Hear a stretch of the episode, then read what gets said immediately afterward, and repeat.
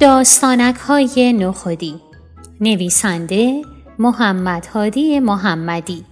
تصویرگر کیوان اکبری. گوینده مرجان رحیمی فرد.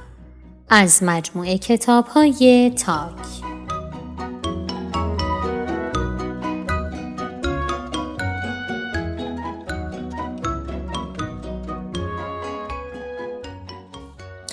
بچه های عزیز شما تا به حال رادیو دیدید؟ رادیو گوش دادید؟ کجا؟ خونه مادر بزرگ؟ بله دیگه کجا؟ خونه پدر بزرگ؟ خب یکیتون گفت توی ماشین رادیو گوش کرده جالبه فکر می‌کنید که داستان این دفعه ما چه ارتباطی داشته باشه با رادیو؟ نخودی رادیو می‌خره؟ رادیو می‌سازه؟ رادیو پیدا می‌کنه؟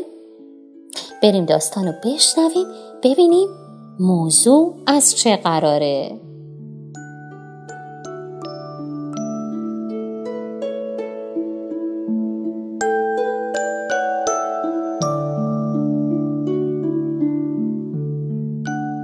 داستانک دهم نخودی و رادیو خانه نخودی توی یک جعبه کوچک بود. نخودی خانهش را از شاخه های درخت بید آویزان کرده بود و در سایه خنک و با صفای درخت بید زندگی می کرد.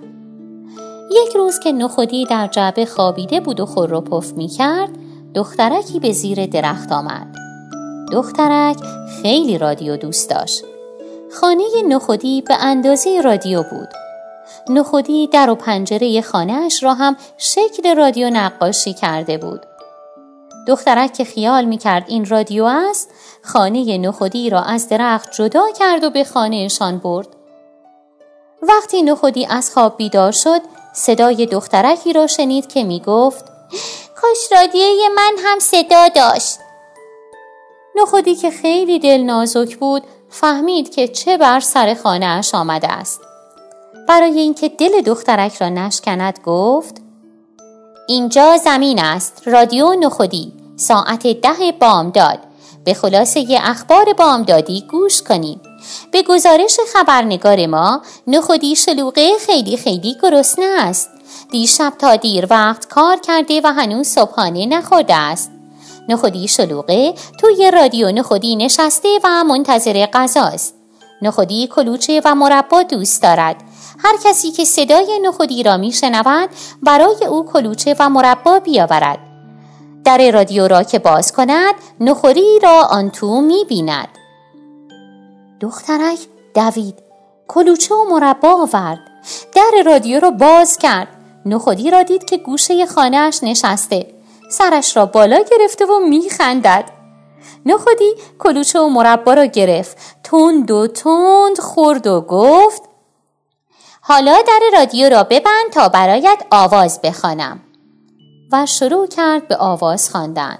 آن هم چه آوازی لالایی می گفت کم کم های دخترک گرم خواب شد و با صدای خوش نخودی به خواب شیرینی فرو رفت.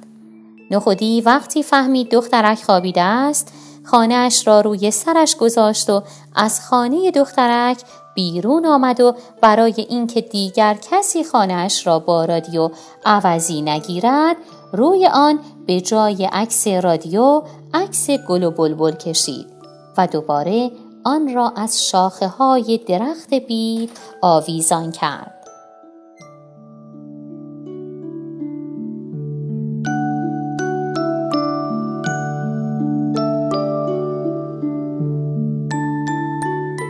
خب بچه های عزیز حالا که داستانو شنیدید دوست داشتید؟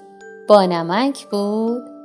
بچه جونم به من بگید ببینم اصلا می‌دونید رادیو رو چه کسی اختراع کرده؟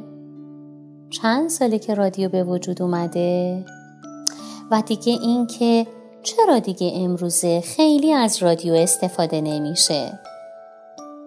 به این سوالا فکر کنید در موردش با بزرگتراتونم مشورت کنید تا داستان بعدی خدا نگهدار.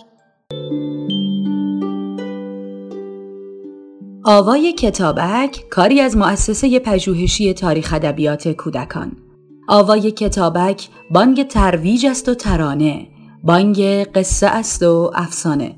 برای دسترسی به محتواهای صوتی آوای کتابک می توانید به کانال تلگرام آوای کتابک و سرویس های پادکستی همچون Apple Podcast، Castbox، ناملیک، Podbean و Google Podcast مراجعه کنید.